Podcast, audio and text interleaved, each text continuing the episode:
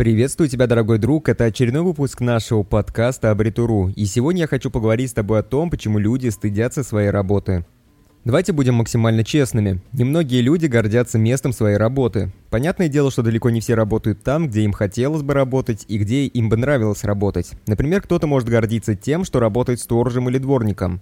Я в этом очень сильно сомневаюсь. Возможно, что где-то на белом свете и есть такой чудак, но даже если он и будет гордиться своим местом работы, то все окружающие почитают его максимально странным.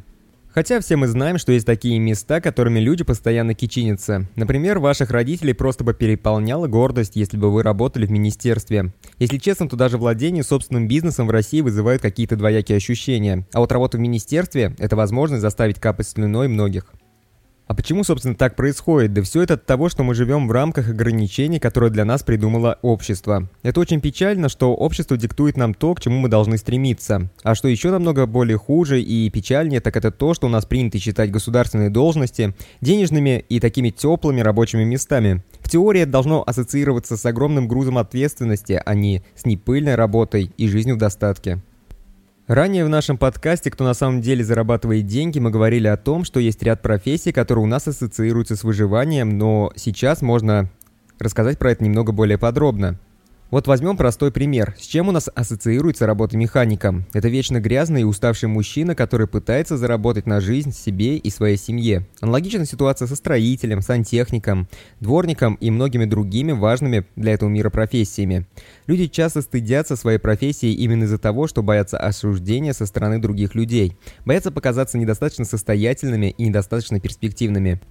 И вот именно по этой причине люди очень часто преувеличивают свои реальные заработки и пытаются продемонстрировать более высокий уровень жизни, чем он есть на самом деле. И очень даже часто люди пытаются скрыть свое настоящее место работы, если знакомятся с новым человеком, чтобы о них не сложилось какое-то ложное впечатление.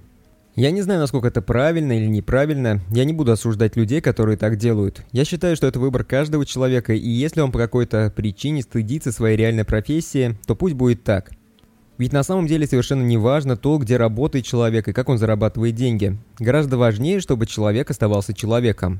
И вот именно про это необходимо помнить, и именно об этом необходимо беспокоиться каждому.